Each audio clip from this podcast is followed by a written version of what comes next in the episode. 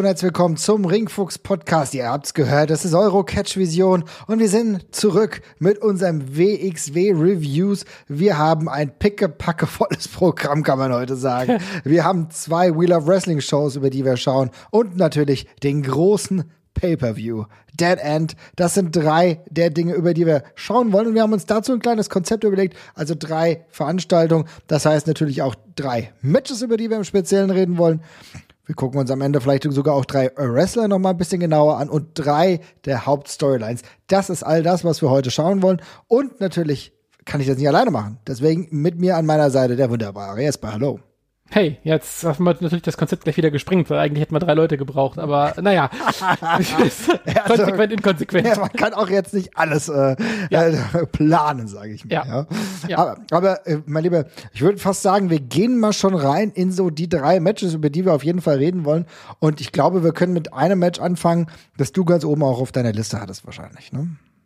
Ja, dann sag mal, welches du meinst. Hätte ich jetzt beispielsweise gesagt, dass du sagst, dass wir über Marius Al-Ani gegen Bobby Guns sprechen, da den Main Event von Dead End, für mich von der Serie der äh, neuen WXW-Ausstrahlung das beste Match. Ja, ich überlege gerade, ob es eindeutig ist. Es gab auch ein paar an den letzten Shows ja schon ein paar andere sehr gute Matches, aber ich finde, dass ähm, war ein ähm, der erste richtige Main Event, was sich nach Main Event angefühlt hat für mich jetzt tatsächlich yes. in dieser Staffel, weil es waren, also es ist echt auch smart aufgebaut. Ich habe es ja die letzten Wochen schon nochmal gelobt, dass ich es ähm, super cool fand, dass beide ähm, so ein bisschen Ecken und Kanten kriegen, aber nicht eindeutig Heel und nicht eindeutig Face sind in der ganzen Konstellation, sondern beide eben ja in ihrem Maß arrogante, aber eben Athleten sind an der Stelle. Ähm, und das wird ja auch in dem Match eigentlich so eindeutig so fortgeführt. Also beide haben eine eindeutige Daseinsberechtigung gehabt, da in dem Main Event zu stehen stehen. Bobby ganz als eindeutig etablierter und sehr dominanter Champion auch und Al-Ani eben als der Mann der Stunde mit seiner äh, Streak im Rücken, mit dem Sieg des Catch Grand Prix und auch einem allgemeinen ansonsten äh, sehr guten vergangenen sowie aktuellen Jahr halt auch. Ne? Ähm, und äh, ja, fantastisches Match, muss man echt sagen. Also das äh, hätte man live genauso wunderbar zeigen können und das wäre cool gewesen und ist dann halt nochmal der inzwischen schon fast überflüssige Ritterschlag für Mario Solani tatsächlich gewesen. Ja, du sagst, es ist fast überflüssig, aber im Endeffekt ist halt die Überfällig, Krönung. überfällig, Entschuldigung, ich überflüssig gesagt, ja, über, überfällig, überfällig. Ach so, ja, okay. Ja. Das ändert natürlich die Antwort, die ich geben wollte. überfällig. Ja, da hast du vollkommen recht. Ich denke, wir haben gesehen, was er alles drauf hatte. Ja. Er war der Gewinner des Catch Grand Prix. Er hatte in den letzten Wochen auch die letzte Shotgun Series, die wir gesehen haben, da war er der maßgeblich tragende Charakter. Und ehrlich gesagt ist das auch einer der Menschen, über die wir hier oft im Podcast gesprochen haben, weil wir ja auch eine Wandlung mitgemacht haben. Weil ich war, äh, sage ich mal, Al-Ani-Skeptiker, ja, und er hat mich überzeugt, ja. Und ich bin mittlerweile großer Fan. Und er ist genau das, was du gesagt hast. Es hat sich nach Main Event angefühlt, es hat sich nach WXW Main Event. Hättest du auch so bei Karat Tag 2 verkaufen können. Hätte ich genauso genommen. Und das war halt eine geile Sache. Und dass er jetzt die Krönung bekommen hat, dass er jetzt der neue Champion wurde, in einem Match, was roundabout 14 Minuten ging, aber total kurz irgendwie war, total kurzweilig.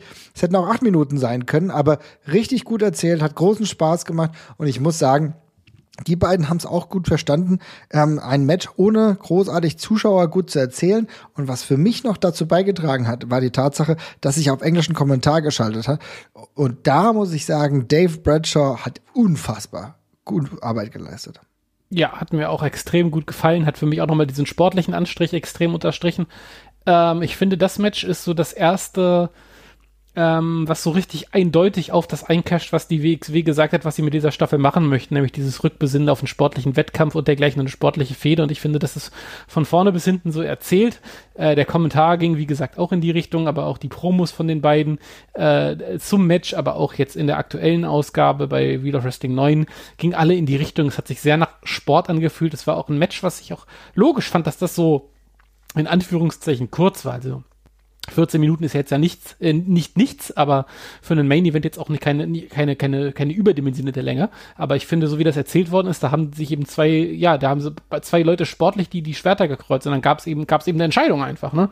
Und ähm, fand ich auch völlig, fand ich auch völlig cool so. Und ähm, ja, äh, super geiles Match und der Ausblick auf das, was da kommt, ist auch richtig cool mit dem, äh, mit dem Two out of Three Falls Match, was denn jetzt noch kommt. Was natürlich auch von uns präsentiert wird, ja. Was von uns präsentiert wird, haben wir gekauft, dieses Match. Also bedankt euch bei uns. Wir haben, wir haben the money reingesteckt für dieses Match. Ähm, genau, äh, also wird, wird super cool. Ich ähm, finde auch, das ist eine coole, also der Tour of Three Falls ist ja auch so manchmal so ein bisschen ausgelutscht äh, mhm. an manchen Stellen, aber ich finde, im richtigen Kontext ist das immer noch eine geile Matchart und in so einem sportlichen Kontext passt das perfekt. Iron Man hätte ich mir übrigens auch sehr gut vorstellen können zwischen den beiden und das ist eine Matchart, die ich eigentlich fast gar nicht mehr sehen möchte inzwischen, mhm. aber ähm, hätte auch gut gepasst. Vielleicht kommt das ja auch noch. Äh, und ansonsten, ja, super cooles Match. Hat mich, hat mich sehr gefreut. Federbombe, Promos-Bombe, da gibt's in meinen Augen nix. Und das einzige klitzekleine Fragezeichen, auf das ich aber sehr gespannt bin und wo ich eigentlich grundsätzlich auch op optimistisch gestimmt bin, ist, wie die Fans dann Marius Alani annehmen, wenn wir dann wieder live da sind. Weil es ganz, also es ist vor allem spannend äh, zu sehen, wie dann jemand, der den äh, finalen Schliff ja quasi ohne Publikum bekommen hat, wie der dann, wie auf den reagiert wird, wenn er dann auf einmal wieder vor Publikum auftritt. Aber ich bin mir sicher, dass Mario das äh, da diese Hypothek abbezahlen kann. Ja, aber es ist trotzdem eine äh, relevante Frage. Ne? Auch eine, mit der ich mich auch schon rumgeschlagen habe, wo ich auch gedacht habe, okay, wie wird es dann laufen? Man muss halt trotzdem sagen, dass wie sie es jetzt aufgebaut haben, dass ich glaube, dass das sehr, sehr viele auf jeden Fall aufgreifen werden und feiern werden. Ne? Aber wie er dann der klare Heel ist, das müssen wir sehen, wie er den Titel trägt. Man darf halt auch nicht vernachlässigen. Er hat jetzt den Titel nach einer unfassbar langen Regentschaft von Bobby Guns bekommen. 482 Tage, ja, durch die Pandemie ein paar weniger Verteidigungen, als man es eigentlich gewohnt war, aber trotzdem, wir haben ja gute äh, Events gehabt ähm, gegen äh, Mike Schwarz. Ich erinnere an die Disco-Wemserei, ja, trotz der Pandemie ziemlich gut. Wir hatten das gute Match gegen Emil Sitocci. Es war seine zweite äh, Titelregentschaft und ich muss jetzt auch sagen, es ist jetzt auch kein Drama, wenn es jetzt diesen Bruch mal kurz gibt, oder Jasper? Total. Und ich finde auch, gerade Bobby Guns hat eben sehr viel auch durch jetzt als äh, Champion und als Main Eventer gerade. Und ich finde, alles, was danach in der, in der zweiten Reihe kommt, ist noch nicht ganz so weit, um jetzt in eine glaubhafte äh, Main Event-Fehde mit ihm zu gehen. Und auch die anderen, äh, ja, ich sag jetzt mal Upper Mid-Kader, so wie Emil Sitocci oder dergleichen, sind jetzt auch gerade noch nicht fertig gebaut. Ähm, und insofern finde ich das völlig äh, in Ordnung, den Titel jetzt mal an jemand anders zu geben der mit den gleichen Leuten, die Bobby schon hatte, vielleicht nochmal Matches machen kann. Ähm, aber eben das als amtierender Champion. Also das ist aus jeglicher Hinsicht ein logischer Schritt. Und für Marius Alani ist jetzt auch die Zeit, denke ich. Also das äh, hat sich sowohl von der äh, von der von der Charakterarbeit bis hin zu der zu dem, was im Ring passiert, inzwischen auf so einem hohen Niveau etabliert, dass ich da keine Bauchschmerzen habe und ich finde das finde das cool und ich freue mich da sehr drauf, ja. Ich finde es halt auch gut, dass diese Serie jetzt nochmal fortgesetzt wird. Wir werden es dann dementsprechend bei der nächsten Wheel of Wrestling dann nochmal erleben. Wir haben es gesagt, two out of three falls. Ich muss aber auch sagen, allein diese kleinen Interviews, die dann Marius Alani gibt, ne, wo er dann beispielsweise dann auch einfach sagt, ähm, dass er genauso äh, sich fühlt, wie er aussieht und zwar geil. ja, und dann mit dieser komischen Spacko-Brille, wo ich mir denke, Alter, ja. also das ist eine Brille, ich glaube, ich, du hast die einzige Brille rausgesucht, die dir gar nicht steht, ja. Aber genau das, dieses cheesige, dieses überbordende, selbstcharismatische äh, Getue, das gefällt mir. Ja, hat mir auch sehr gut gefallen. Super. Also ich glaube, ganz klare Empfehlung können wir ja aussprechen für knapp 14 Minuten nur Marius alleine gegen Bobby Guns, wenn ihr es noch nicht geschaut habt. Dead End, guckt es euch an, es hat sich sehr gelohnt. Ich muss ja sagen, ich hatte ja im Vorfeld von äh, Dead End ein wenig ähm, äh, belustigend über dieses ganze Logo und so gesprochen. Ich muss dann sagen, äh, bei, der, bei dem coolen Video, was reinführend zu dem äh, Event war, haben die mich da doch wieder ein bisschen abgeholt. Also ich konnte dann so ein bisschen verstehen, warum es aufgebaut war. Ne? Ja, ja, absolut. also insofern alles gut am Ende. Aber wie gesagt, schaut euch das an. Das war das Match 1. Kommen wir gerade mal zu Match 2 und das ist eigentlich gar nicht lang her.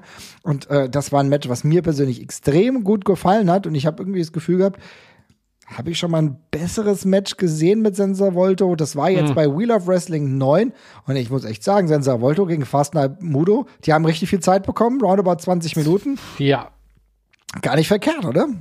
Ja, das ist eine Untertreibung. Also tatsächlich ist es, glaube ich, das längste Match der letzten Shows gewesen mit ja. Abstand. Also auf, auf jeden Fall dieser, dieses Dreierblocks, den wir heute reviewen, da ging, glaube ich, nichts annähernd in die Richtung. Ähm, also 20 Minuten für die beiden ist eine Menge Holz. Und ehrlich gesagt, hätte man mir das vorher gesagt, dass das 20 Minuten geht, weiß ich auch nicht, wie ich das gefunden hätte. Also ich habe ja schon gesagt, bei, bei Sensor, war ich, ja, ja, bei, bei Sensor war ich jetzt noch nicht so völlig überzeugt und noch kein großer Fan. Mudo finde ich total super, aber ähm, 20 Minuten ist auch eine Menge Holz einfach. Ne? Mhm. Ähm, aber tatsächlich war das ein super lustiges und cool erzähltes Match. Ähm, äh, ziemlich sauber auch, also dafür, dass sie auch ganz schön viel gewagt und versucht haben, finde ich im Ring war das alles sehr rund und ähm, hat für mich Sensor auf jeden Fall ein ganzes Stück weiter etabliert. Bei Mudo waren wir ja schon komplett auf dem Weg seit, seit Wochen, seit Monaten, dass wir gesagt haben, ey, das, das funktioniert richtig gut, das wird was, ähm, das macht Spaß. Das war ja, der war ja eigentlich auch kein Ausrutscher mehr bei in den letzten in den letzten Wochen und Monaten. Aber für Sensor hat es für mich jetzt echt nochmal gut gepasst und fand es dementsprechend auch folgerichtig, dass er da den Sieg einfährt. Auf jeden Fall. Es war wichtig, dass er den Sieg eingefahren hat. Ich glaube, Mudo hat es jetzt gar nicht geschadet.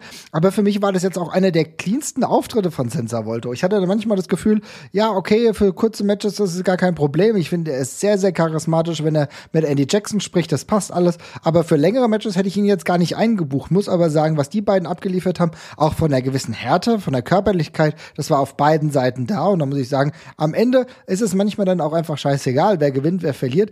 Am Ende sind beide ein Schritt höher gekommen gefühlt. Ja, absolut. Haben sich, selben, haben sich so ein bisschen aneinander hochgezogen, finde ich auch. Ähm, schönes, schönes Match, komplett schönes Finish auch mit ein paar netten äh, falschen Fährten, die da noch gelegt worden äh, ist. Und es ist einfach ein Match, was beiden, wie du schon gesagt hast, also wovon beide einfach extrem profitieren. Also so soll es ja sein. Ja, also harte Kicks, schöne Flying-Aktionen und wie gesagt, die beiden harmonieren gut. Vielleicht werden wir die irgendwann mal in einem anderen Umfeld noch mal sehen oder vielleicht mit hat irgendeiner davon dann den Titel und dann gibt's noch mal ein kleines Rückmatch. Also das war wirklich schon höheres Niveau, was mir sehr sehr gut gefallen hat. Ne? Ja, Mudo auf jeden Fall äh, schon bereits sehr krass etabliert und ich bin dann auch relativ geplättert, dass das inzwischen auch von der Matchqualität ja schon in so eine gute Richtung geht, weil also ich äh, am Anfang dachte ich mir so, yo, das sieht alles schon, das sieht alles schon ganz gut aus, das geht in die richtige Richtung. Ähm, gut, ich meine, er wrestelt jetzt auch schon sechs Jahre, ist jetzt kein kompletter Neuling mehr, aber dafür, dass er jetzt irgendwie erst so kurze Zeit in der WXW ist und auch noch sehr jung ist, äh, hat er sich da sehr schnell sehr fest etabliert. Das ist echt eine Freude zu sehen. Ja, auf jeden Fall. Ich mag halt auch diese Körperlichkeit, ne? diese harten ja. Kicks, diese ernsthaft harten Kicks. Gefällt mir einfach. Also sehr, sehr große Matchempfehlung auch von mir. Und jetzt kommen wir nochmal zum dritten Match, was ich noch ausgewählt habe, beziehungsweise was wir ausgewählt haben, wo wir uns vorher kurz äh, beratschlagt haben. Und zwar war das das Match äh, ebenfalls von Dead End, auch einer der besseren Matches. Tristan Archer verliert. Hätte ich fast gar nicht gedacht. Aber er verliert gegen Emil Sitochi in roundabout 10 Minuten. Sitochi zurück mit fiesem Attenten auf der Siegerstraße. Ja, Gott sei Dank zurück mit fiesen Matenten. Also ganz im Ernst, ich äh, finde Sitochi als Face auch mal zwischendrin auch ganz gut, aber er ist halt das kleine Arschloch, was wir eben seit Jahren bei der WXW halt kennen und ehrlich gesagt möchte ich ihn am liebsten in der Rolle auch sehen. Und ich finde, mit diesem, mit diesem Gift, was da jetzt dadurch vielleicht wieder auch ein bisschen reinkommt, mit dem, mit, mit dem bisschen Gecheate, kann er sich auch da gut Richtung Main Event wieder reinschmuggeln gegen die zwei Sportsmänner, sage ich mal, die zwar auch beide nicht äh, ja, keine, keine Chorknaben sind mit, äh, mit Bobby und, und Marius, aber eben sehr sportlich gerade eigentlich größtenteils agieren. Und Sitochi, der sich da richtig ekelhaft reinwieselt, da habe ich tatsächlich Bock drauf. Und das Match fand ich in Ordnung. Ich fand es sehr klassisch wieder. Mhm, äh, wie vieles ja. mit, mhm. ja, wie vieles mit Tristan und auch wie vieles mit Sitochi. Ähm, ist aber in Ordnung. Ein, zwei von diesen Matches kann ich auf den Cards immer ertragen. Ich bin auch immer mal wieder ein Freund von so traditionellem ja, Cat, es klingt jetzt, als würde ich hier vom CWA-Match von 1970 reden. Also, so, ist jetzt, so ist es jetzt auch nicht. Aber halt, ein, also ich sag mal, ein, ein, ein eher basisorientiertes Match, sag ich mal. Ne? Mhm. Das ist ja auch, und das meine ich, das meine ich völlig wertfrei. Und als solches fand ich das sehr cool und ähm, leitet eben alles weitere für Emil in die Wege, worauf ich mich dann sehr freue, weil äh, ja, der, wir haben das ja schon mehrmals gesagt, für uns ist der auf den Cards immer noch ein, ein großer Gewinn und ähm, als Ziel für mich noch ein bisschen mehr als als äh, Publikumsliebling. Ich brauche das als Ziel. Ich sag dir, wie es ist. Ich brauche das als Ziel. Ich brauche ihn als Ziel, als fiesen Heal, nicht als Ziel, dem irgendwie alles scheißegal ist. Nein, er guckt lieb, und handelt böse. Genau ja, diese Kleinigkeiten. Weißt so du? ist es. So ist es. Ich meine, wenn man sein Instagram-Profil durchgeht, seine Stories sieht, dann könnte man meinen, ach, es ist altes, eitel Sonnenschein. Aber dahinter, hinter dieser Fassade lauert etwas ganz Düsteres, ja. Und dieses Düstere ist nicht ein Nihilist, sondern jemand, der sich mit fiesen Aktionen äh, zum Sieg erringen will. Und ich glaube, das ist genau das, was wir sehen wollen. Tristan Archer teilweise echt geplättet gewesen, hätte gar nicht gedacht, dass, dass ähm, Emil Sitochi, den er ja teilweise hier als Heel, äh, nee, nee, als Held etabliert hat, sein persönlicher Held, muss man ja schon fast sagen, hätte er nicht gedacht. Aber so ist es halt manchmal. Tristan Archer wird weiter seinen Weg gehen. Ich hab, muss ganz ehrlich sagen, du hast ja eben angesprochen, das ist ja eher ein klassischer Catcher, aber Tristan Archer Archer will ich eigentlich so sehen, dass der noch mal die Leute wegwämst. Ich bräuchte mal, weil der hat einen unfassbaren Körperbau. Ich will eigentlich, dass der nur noch Jobs verteilt. Dass der nur noch Jobs verteilt, die Leute wegwämst. Darauf hätte ich richtig Bock, muss ich sagen. Gut, das ging dann ja gegen Paris beim, äh, bei Video Fast 9 so quasi in die Richtung. Ne? Also das, da hat er ja ein bisschen härtere Gangart auch gewählt und ein bisschen zugeschlagen und der Larry jetzt zum Schluss, das war ja auch, äh, sah ja relativ todbringend dann auch aus. Aber ich, ich, ich stimme dir dazu. Ich, mir fehlt, mir fehlt bei Tristan im Ring teilweise noch so ein bisschen die, das Alleinstellungsmerkmal einfach. Also der ist sehr kompetent äh, und den kannst du, äh, ich glaube, auf so ziemlich jede Euro-Show stellen, von der WXW bis hin zur EWP oder sonst irgendwas. Der klappt, der geht überall. Äh, aber mir fehlt so ein bisschen die finale Ausprägung in dem, was er tut. Und ich glaube, eine gewisse Härte äh, würde, würde, würde mir da schon helfen. Ja, genau, diese Härte, die brauchen wir. Aber, liebe Leute, das sind drei Matches, bei denen wir auf jeden Fall eine Empfehlung aussprechen können. Auch für die Weiterentwicklung sehr, sehr spannend. Wir haben es ja eben schon gesagt, nächste Woche. Dann gibt's ein Ringfuchs-Feature, kann man schon fast sagen. Feature-Event, naja, ganz so weit geht's nicht. Aber Real Love Wrestling 10. Und äh, da tritt auf jeden Fall Marius Alane gegen Bobby Guns erneut an. Two out of three falls. Und jetzt gucken wir uns an, welche Storyline-Entwicklung es denn gab, weil es waren tatsächlich einige. Jesper, fang du doch mal mit deiner Nummer an.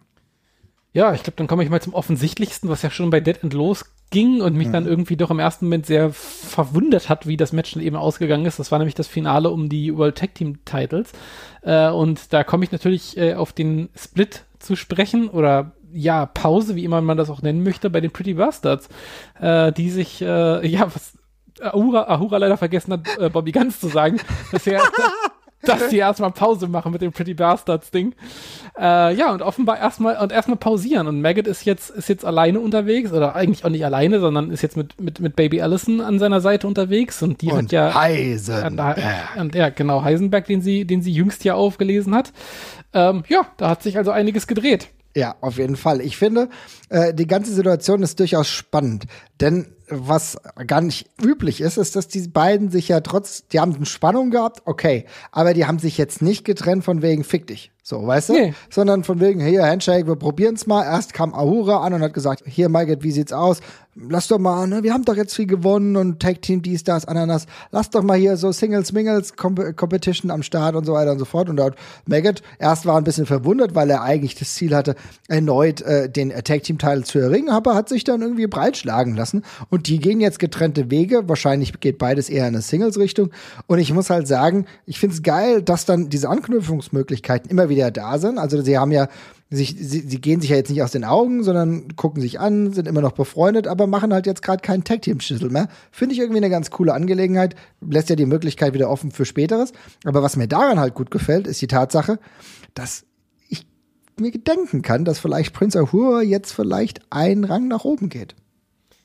Ja, also ich finde, es gibt auf jeden Fall beiden Entwicklungsraum. Ähm, ich finde das auch ganz interessant, weil ich finde, diese Art von Trennung ist total untergezeigt im Wrestling. Also dieses, dass Leute einfach sagen, wir lassen das jetzt gerade erstmal, habe ich mich ja schon mehrmals für ausgesprochen, dass ich das sehr cool finde. Und gerade wie die beiden das jetzt gemacht haben, finde ich es aber doppelt geil, weil die haben das eben so Pretty Bastards mäßig eben einfach mal so abgefrühstückt und einfach nicht wie erwachsene Leute mal richtig drüber geredet, sondern eben einfach, dass man so zwischentür angesagt, wir, wir lassen das mal.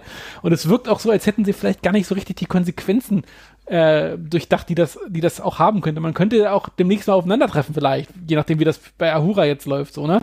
Und das wird dann ja nochmal die spannende Stufe. Und ähm, ja, also ich finde, dass bei beiden ist ein großes Fragezeichen da, in welche Richtung das geht. Bei Ahura ist es noch größer. Bei, bei Maggot haben wir ja, wie, wie gesagt, schon so quasi die erste Stoßrichtung jetzt bekommen. Aber Ahura ist gerade ja nur, ja, der Typ, der einfach nur chillt gerade bei Bobby auf der Couch. ja. Da muss ja, da muss ja irgendwie noch was kommen. Ähm, aber er kriegt ja auch reichlich Zeit in den, in den Episoden. Also, es ist ja augenscheinlich denkt, dass man mit ihm noch was vorhat. Und ich freue mich da tatsächlich sehr drauf. Also das wird, glaube ich, noch sehr unterhaltsam. Das wird sehr, sehr unterhaltsam. Aber es ist schon sehr, sehr gut, wenn ich Prince Ahura da rumschlawinern sehe. Ja, Süd liegt da. Bobby ganz beschwert sich, dass ihm das nicht mitgeteilt wurde. Er immer nur, Digga, chill. Ja, ja. es ist schon sehr, sehr geil. Also ich habe da irgendwie echt gefühlte äh, ziemlich große Anknüpfungspunkte, muss ich sagen. Also es hat für mich alles leichte Hafti-Vibes. Ja? ja, ist so. ja, aber es ist äh, irgendwie ganz cool. Also ich komme damit sehr, sehr gut klar und bin auf jeden Fall daran interessiert zu sehen, wie das weitergeht bei Prince Ahura und bei Mega. Darauf kommen wir ja gleich zu sprechen. Aber wie gesagt, ich bleibe dabei, die Entwicklung, dass die beiden halt jetzt erstmal getrennte Wege gehen, auch gar nicht in Streit, sondern eigentlich immer offen, vielleicht auch, was du gesagt hast, man weiß ja gar nicht mal abwarten. Vielleicht treffen die bald aufeinander.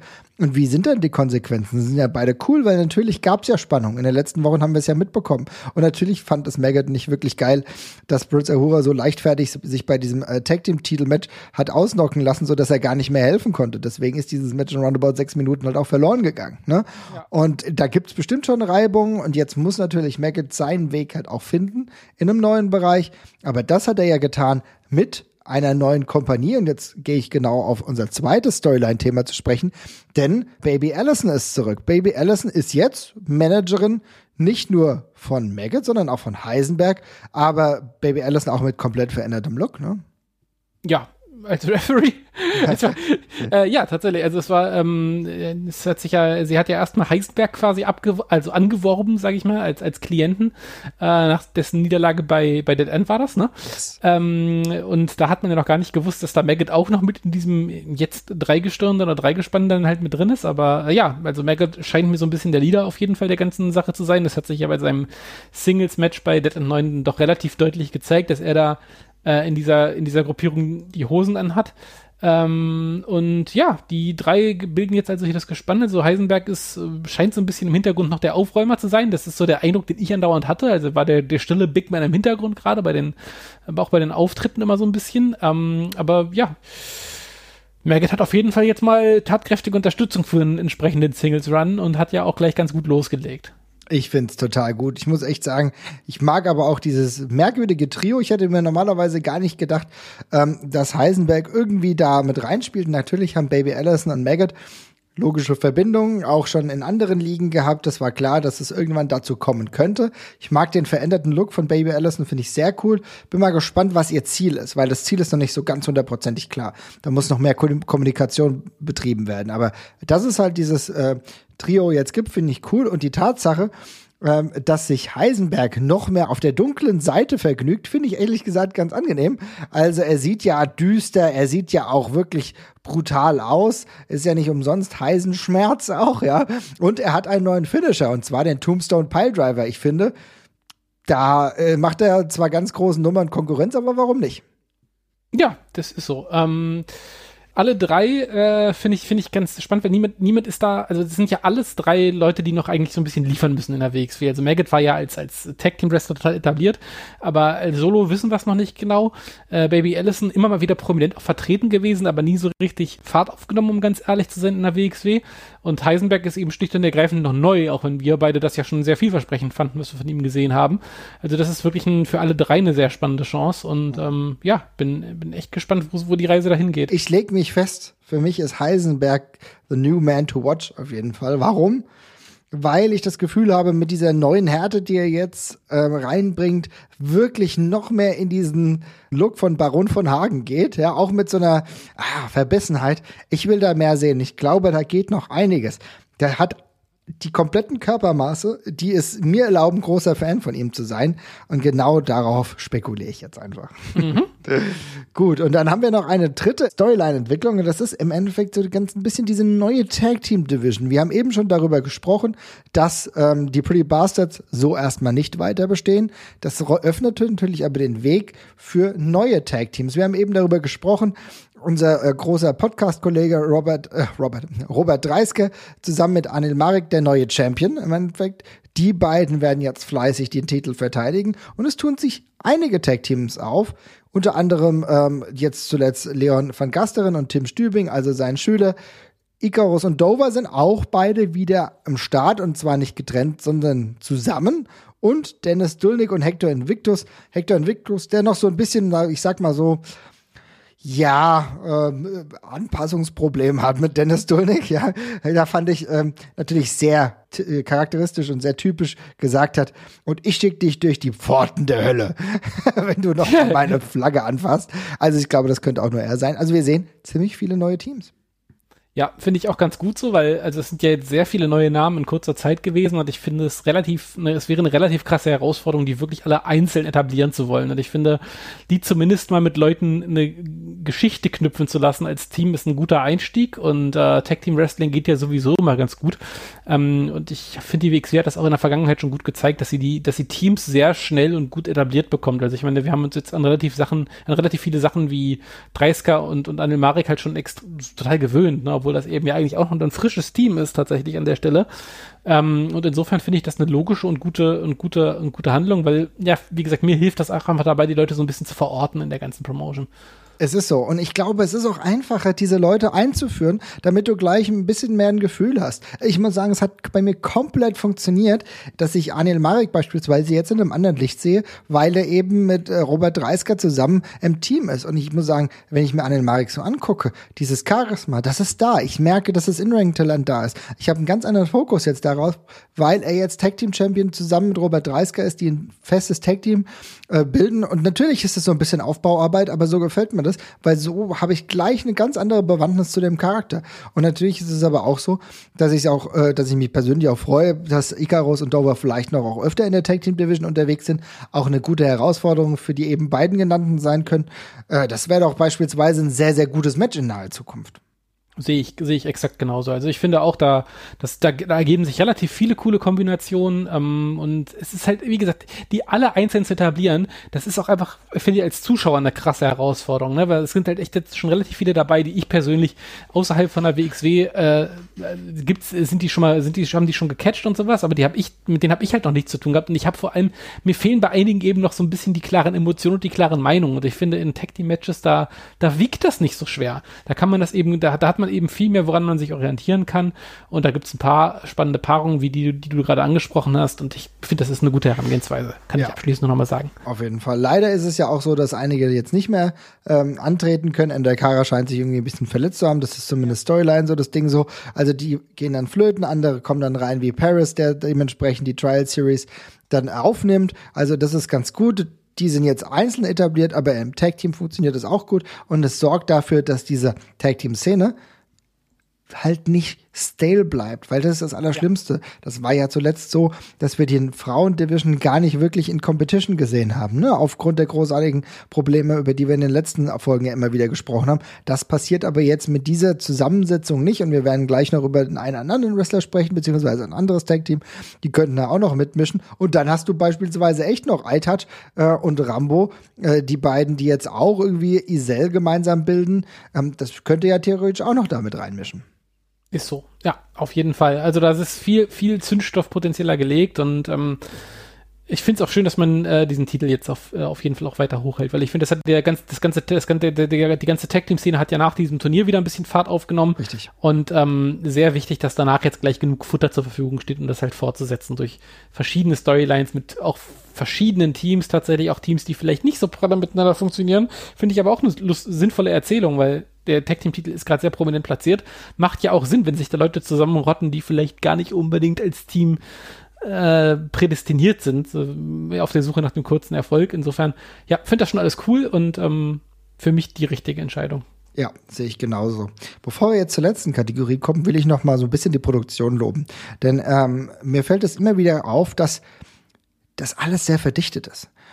Ich mache immer Wheel of Wrestling an oder mache Dead End an und sehe halt zwei Stunden. Und da denke ich, oh, okay, das wird äh, cool jetzt. Aber es wird auch ein bisschen eine Herausforderung, die zwei Stunden auch konzentriert zu bleiben, weil ich mittlerweile einfach äh, so angebunden bin, dass dann oftmals eine Second Screen Option dazu kommt oder so. Aber sich dann darauf festzulegen, fällt vollkommen einfach, weil die Matches an sich ja auch oftmals gar nicht so lang sind und du ein komplett dichtes Programm davor und danach hast. Also es passiert sehr, sehr viel mit Andy Jackson, der mittlerweile eigentlich der Hauptcharakter der WXW ist, wenn wir ehrlich sind. Ja. ja. das, ist, das, ist, eigentlich so, eigentlich ist es da so der, äh, der, der Main Eventer des Ganzen, ja. Andy Jackson, der sehr, sehr oft zu sehen ist, der sehr viele Interviews führt, das macht er sehr gut. Und äh, das, er führt immer durch das Programm, also das, was ähm, Hulk Hogan sein sollte bei WrestleMania, ist Andy Jackson zum Glück, ist Andy Jackson bei uns, ähm, ist das äh, zu Recht. Und ich finde, äh, diese Dichtheit, dass du auch sehr, sehr viele Pre-Match und Post-Match-Interviews hast, dass du kleine Sequenzen hast, dass du dann auch mal so einen kleinen Werbeblock drin hast von äh, Dingen, die man sich sonst noch auf dem WXW Network anschauen kann. Ich finde, das ist im Endeffekt eine ganz, ganz dichte Erzählung, die dann natürlich auch noch sehr gut aufgefangen wird von den beiden oder den drei Kommentatoren. Ich muss auch sagen, dass mir, ich habe das gesplittet bei Dead End. Ich habe ja gesagt, Main Event habe ich mir dann auf Englisch gegeben, was ich unfassbar geil fand. Ganz, ganz großes Lob. Aber auch die äh, Kämpfe beispielsweise Emil Zitoche gegen Tristan Archer habe ich das Gefühl gehabt, dass die Herangehensweise der beiden deutschen Kommentatoren auch echt cool war, weil sie haben das sehr sachlich, sehr sportlich kommentiert und das ist auch eine Herangehensweise, dass du einen anderen Pace einfach setzt.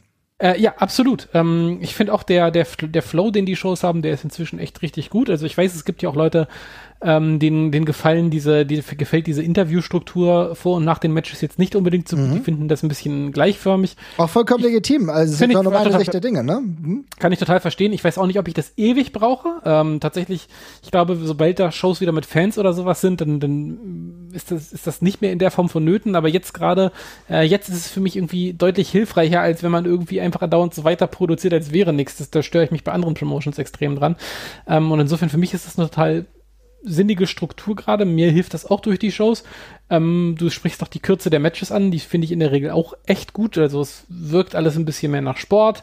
Die Matches gehen deswegen auch nicht alle unbedingt so lang. Es gibt auch mal, es gibt mehr so Zwischenfälle in Matches sozusagen, also wo halt wo etwas Bestimmtes passiert und das hat auch ein direktes Resultat, wie die Verletzung von Mudu oder äh, ja eben auch diese, diese, diese, diese, diese krassen Sprinteinlagen bei Ani und Bobby Guns, die sich eben einfach wie richtige Sportler eben einfach nur dann ausgekontert haben. Ähm, ja, und ich finde auch, das ist ein, das, das geht gut weg. Das kann man gut weggucken. Ja, und dazu kommen noch diese ähm, ja, Cuts, wo ich dann manchmal denke, okay, hat die WXW jetzt bei der WWE gelernt? Alles noch, alles im grünen Bereich, keine Angst. Ich finde es nur interessant, wirklich, wie viele Kamera-Engels es dann gibt, die dann eingesetzt werden. Gerade das sieht man manchmal auch bei Replay. Das ist schon eine extrem professionelle Produktion und das ist keine Angst, das ist nämlich was Positives, was ich jetzt beschreiben will. Bei der WWE ist es dann manchmal schon so, dass ich denke, okay, äh, hier ist Kevin dann irgendwie äh, auf den Tasten eingeschlafen und drückt alles gleichzeitig oder so, ja. Also das ist noch ein deutlicher Unterschied. Aber es fällt mir halt auf, dass es diese Engels gibt, was auch dazu beiträgt, dass, und du hast es eben angesprochen, ganz wichtiger Faktor, es gibt keine oder wenige Fans im Raum. Es ist im Endeffekt so, dass du eine Geschichte dann anders erzählen kannst. Und mit diesen Cuts hast du eine Leichtigkeit und auch äh, der Fokus bleibt bei mir als Zuschauer bestehen, wenn ich mir das angucke. Das hilft mir sehr darüber, darüber hinweg. Deswegen kleines Lob an dieser Stelle. Und jetzt würde ich sagen, kommen wir zu der letzten Kategorie und unsere ganz kurz unsere drei Wrestler to watch, über die wir uns in den nächsten Wochen vielleicht noch ein bisschen austauschen werden, die wir uns genau angucken. Wer ist dann da so dein Pick? Äh, ja, ich nenne einfach gleich mal Levaniel, vor allem weil er mir jetzt die letzten beiden Episoden tatsächlich äh, gefehlt hat, sage ich mal. Ähm, hat ja sein Match bei ähm, bei Dead End gewinnen können gegen, gegen Michael Knight und ja. damit ja quasi die, den Weg eingeschlagen Richtung ernsthafterer Wrestler. Also hat das ja auch im Match quasi gezeigt und ich bin da sehr gespannt auf die weitere Entwicklung. Ich bin auch davon überzeugt, dass man da einen Plan hat, ähm, aber freue mich, freue mich einfach sehr drauf. Finde ich auch sehr, sehr interessant zu sehen, dass die Art des Wrestlings bei ihm ja doch ein Stück weit anders war. Ne? Wir ja, haben ja. echt gemerkt, okay, ähm, er ist der Wrestler, der sehr, sehr viele unterschiedliche Stile gehen kann, aber das war ernsthaft. Die beiden hatten eine sehr coole Competition. Michael Knight gefällt mir beispielsweise auch sehr, sehr gerade in der WXW. Ich finde das eine super Sache. Wird auch bald wieder eine Title-Chance haben um den Shotgun-Titel. Insofern ist er da mit Sicherheit sehr, sehr froh drum. Aber interessante Entwicklung und ich bin auch interessiert zu sehen, wie das noch weitergeht mit Levaniel, weil da ist halt noch gar nichts auserzählt. So ist es. Wen ich äh, im Fokus habe gerade, und da hast du im Vorgespräch, das wir ganz kurz hatten, ein wenig gelacht, aber ich muss sagen, Rott und Flott, dieses Tag-Team, ich bleib mittlerweile drauf hängen.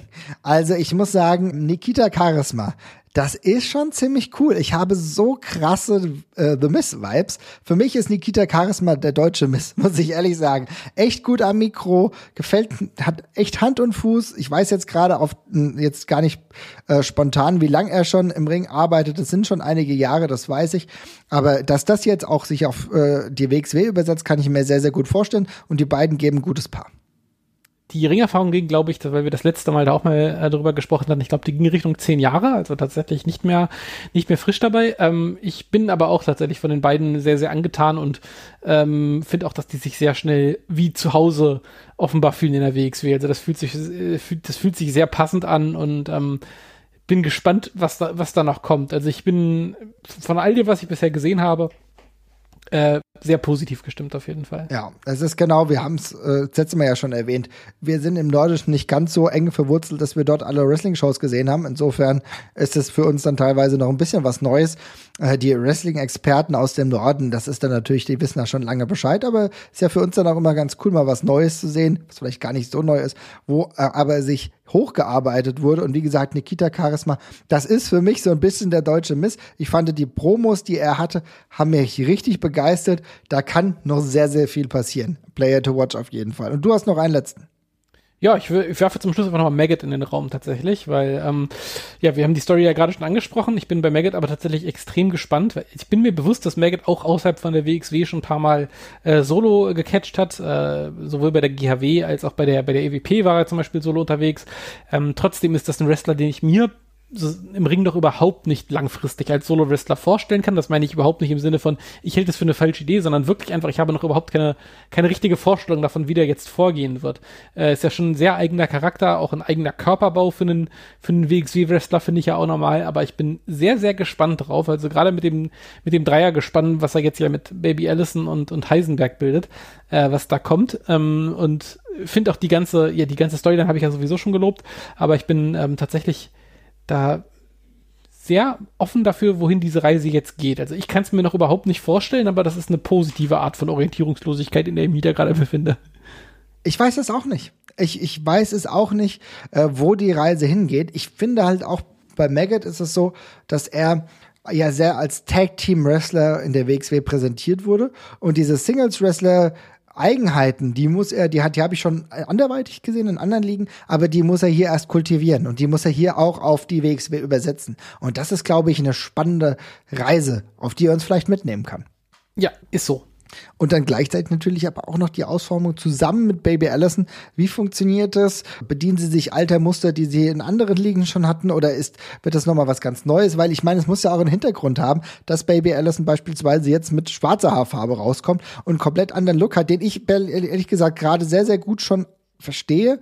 Ich brauche natürlich noch eine finale Auflösung, aber wenn mir da eine Story präsentiert wird, und dann ist es auch genau dahingehend, was wir ähm, von der ganzen Weile schon mal thematisiert haben, als es die Geschichte ja war, naja gut, ähm, die WXW orientiert sich eher mal ins Sportliche, aber genau das ist natürlich trotzdem auch eine Story und eine Story, die wichtig ist und eine Story, die mich eigentlich auch näher zu Wrestlern bringt, sollte man wirklich beibehalten. Ja, ich bin auch einfach sehr gespannt drauf, weil ich habe alleine die Dynamik von den dreien habe ich noch nicht ganz verstanden. Baby Allison war ja sehr, sehr anhänglich an Maggot, der ja eher ein bisschen abweisend war noch die ganze Zeit. Also das ist alles noch ein bisschen unklar für mich, aber es war ja jetzt auch erst ein gemeinsamer Auftritt quasi in der Form. Insofern äh, warte ich da ab und ich bin da, bin da, wie gesagt, positiv gestimmt. Auf jeden Fall. Ihr seht, liebe Leute, es ist einiges im Fluss bei der WXW. Wir sind auch wieder zurück mit unseren Reviews und natürlich lassen wir es uns nicht nehmen, die zehnte We Love Wrestling dann auch zu reviewen. Das ist nämlich die Ringfuchs ähm, We Love Wrestling. Es ist der Slam in den Mai. Super. Hast du das, äh, hast du die Grafik gesehen? Auch ich habe natürlich, natürlich, natürlich, natürlich. Abs absolut herausragend. Da bekomme ich irgendwie gerade so ein bisschen ähm, ja, Volksfest-Vibes, muss ich sagen. Ja, wenn wir hier gerade kein Volksfest begehen können, dann machen wir das wenigstens virtuell im Wrestlingring, ne? So ist es. Dann schauen wir mal rein und wir hören uns ganz bald wieder und zwar nächste Woche spätestens dann mit dem Review zum Slam in den Mai. Macht's gut, ihr Lieben. Ciao, ciao.